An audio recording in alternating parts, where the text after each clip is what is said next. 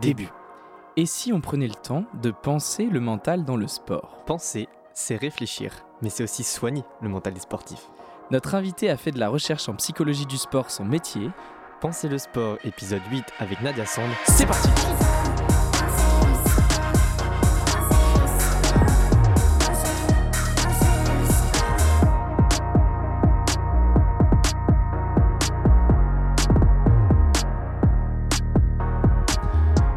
Bonsoir et bienvenue à toutes et à tous dans Penser le sport, l'émission qui pense Avec un E, et qui pense avec un A. le mental dans le sport. Nous sommes toujours Léo et Kevin, étudiants en psychologie du sport à Brest. Et aujourd'hui, on s'intéresse à la différence entre préparation mentale et psychologie. Est-ce que le préparateur mental et le psychologue font le même métier? Où est la barrière entre ces différents champs et ces différentes compétences? Pour répondre à ces questions, nous avons le plaisir d'accueillir Nadia Sont, psychologue et doctorante au laboratoire du CREAD à Brest, dont la thèse porte sur la récupération et le stress au cours de la carrière sportive. Bonsoir Nadia, Bonsoir Léo, bonsoir Kevin. et merci d'être là avec nous aujourd'hui. Merci. Est-ce qu'avant de commencer, on peut se tutoyer, Nadia? Oui, avec grand plaisir. Merci, Merci. beaucoup. Alors d'abord, est-ce que tu pourrais nous définir, pour bien qu'on comprenne, ce qu'est la psychologie et plus particulièrement la psychologie dans le sport? Oui, bien sûr. Alors déjà, il faut revenir à l'origine du terme psychologie, hein, donc euh, qui vient euh, du terme psyché, qui veut dire l'âme en fait, et logie qui veut dire la science. Donc on est vraiment sur une science de l'âme dans, dans son origine.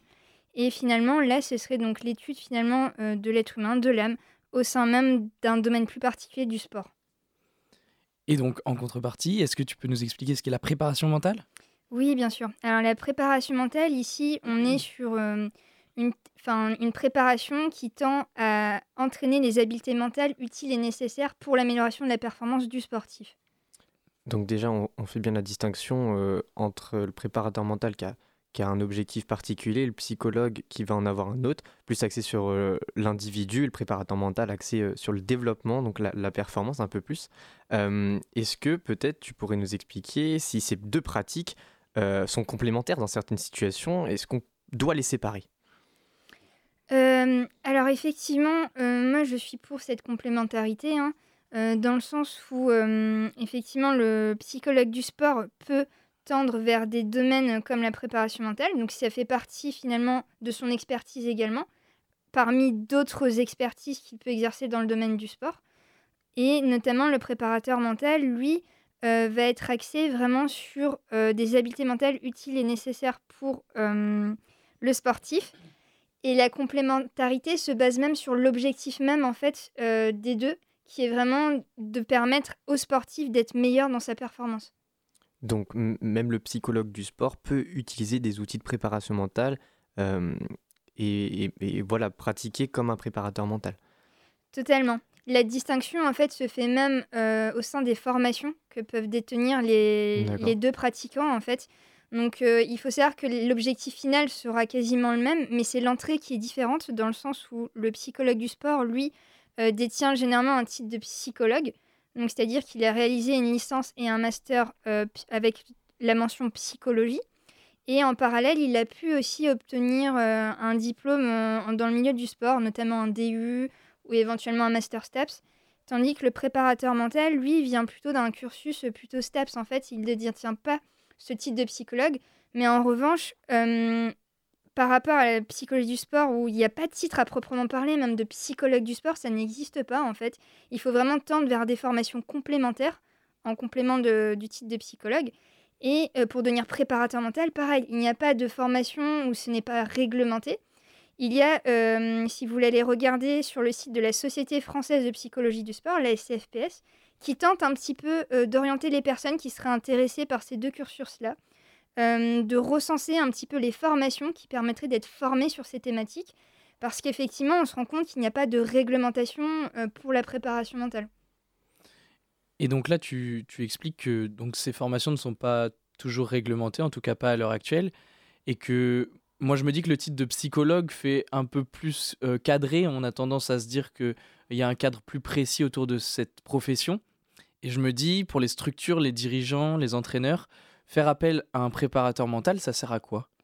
Eh bien, ça va dépendre finalement, je dirais, de la finalité. Si on veut euh, plutôt s'axer uniquement sur la performance et pas sur d'autres facteurs liés euh, aux sportifs de manière plus générale, effectivement, la préparation mentale, ce sera une bonne chose.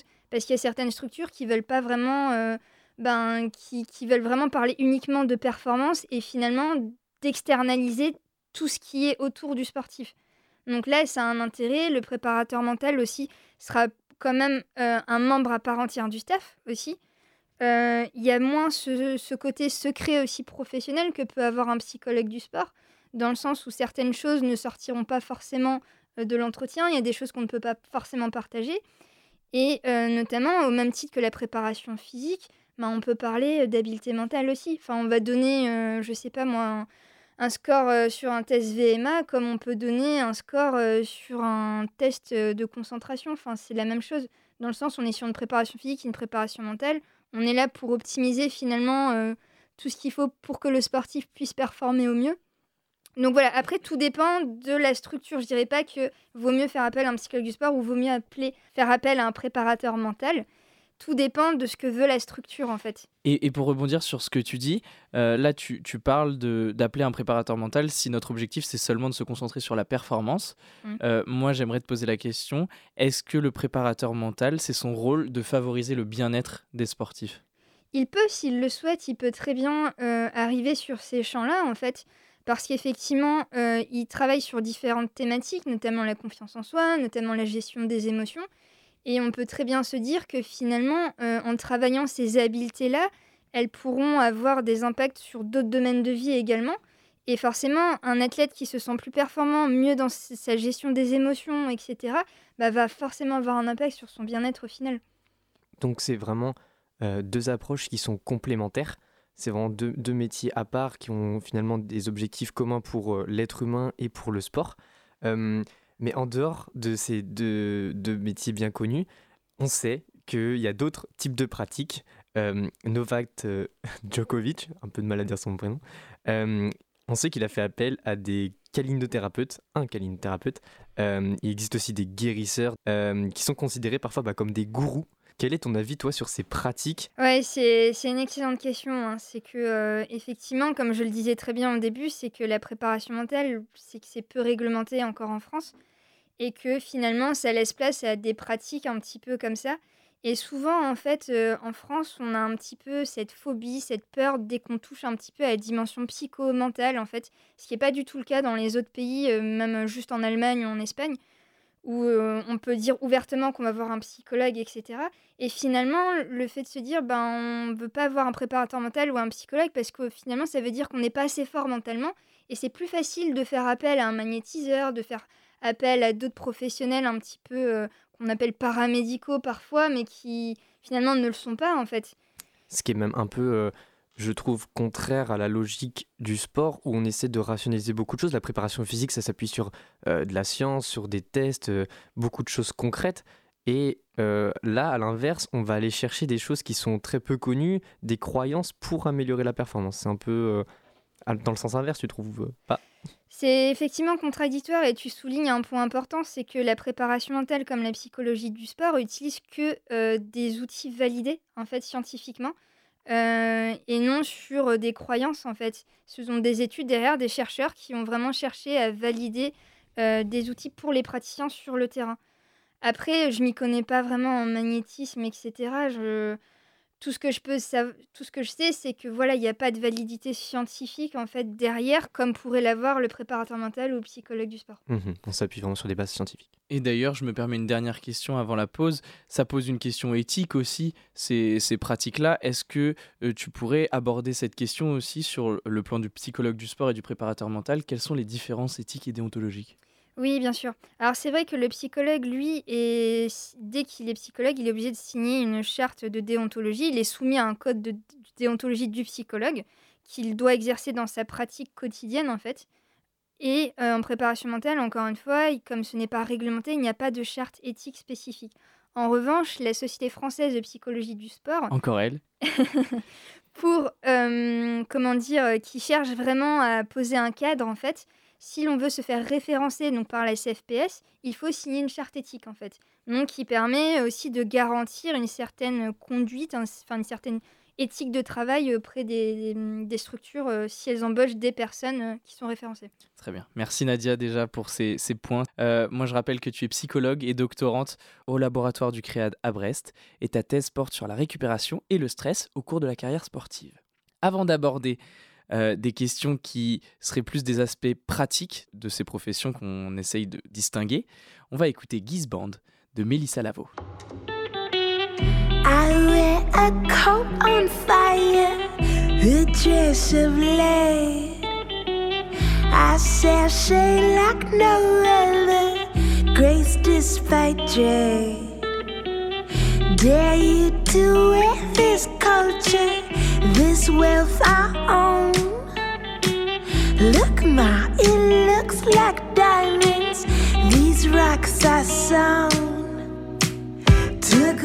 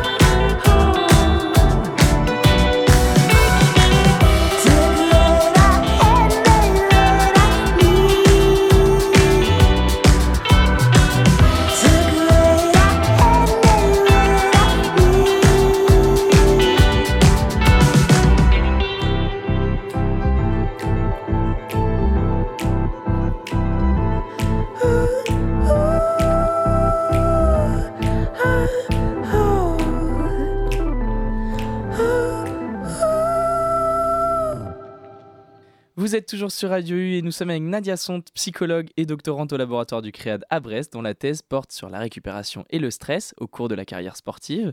Maintenant que nous commençons à comprendre les différences entre préparation mentale et psychologie, on aimerait comprendre avec toi les enjeux derrière les approximations qui sous-tendent bah, la compréhension de, ces différentes professions. Comment amener les athlètes à se tourner vers un psychologue ou un préparateur mental? Comment démystifier les mythes et les croyances autour de ces pratiques et orienter les sportifs vers les bonnes personnes quand c'est important? Alors déjà, euh, je vais parler plutôt de l'orientation. Je vais prendre euh, la fin de la question.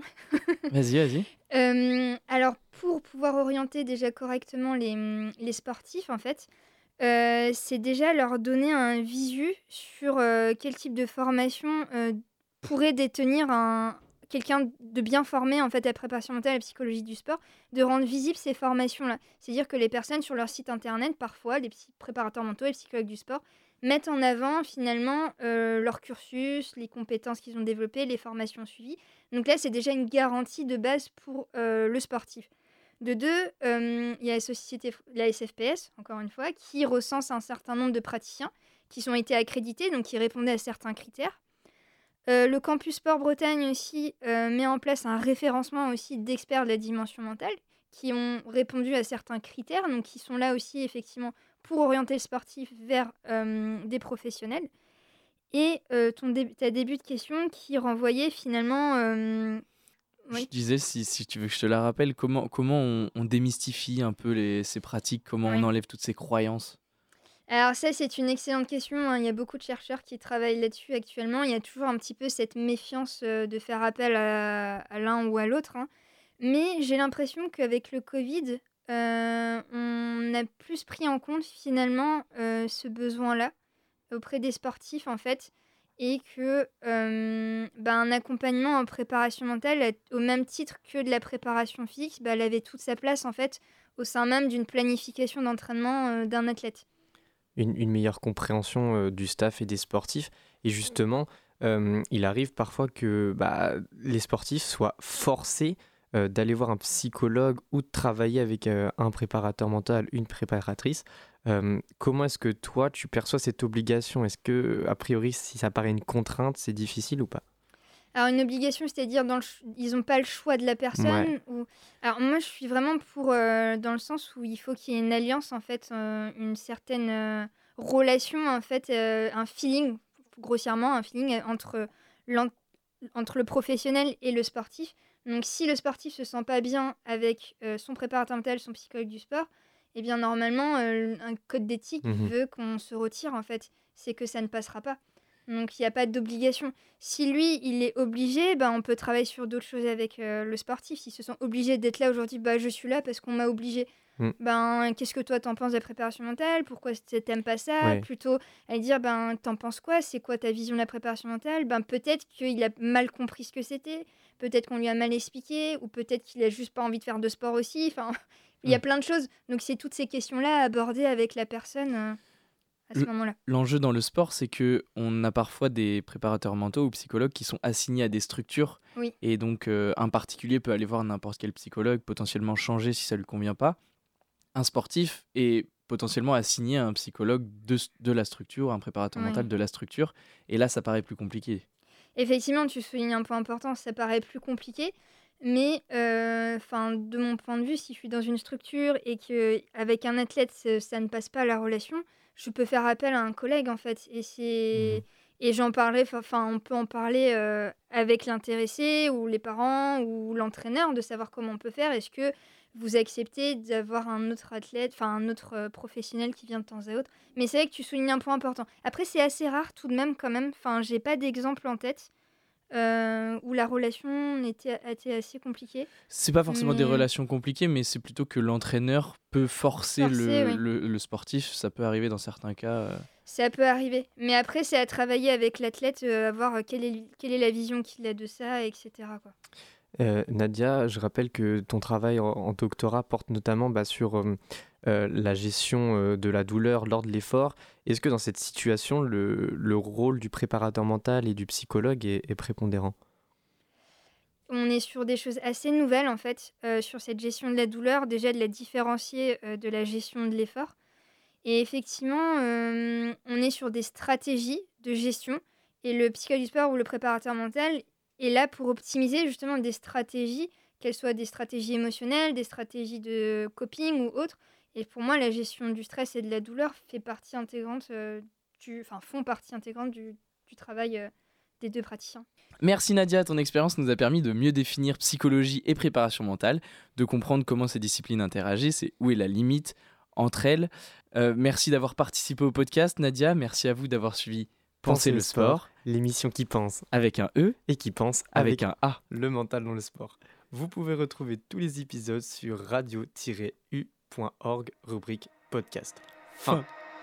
Il faut penser le sport, penser, penser le sport.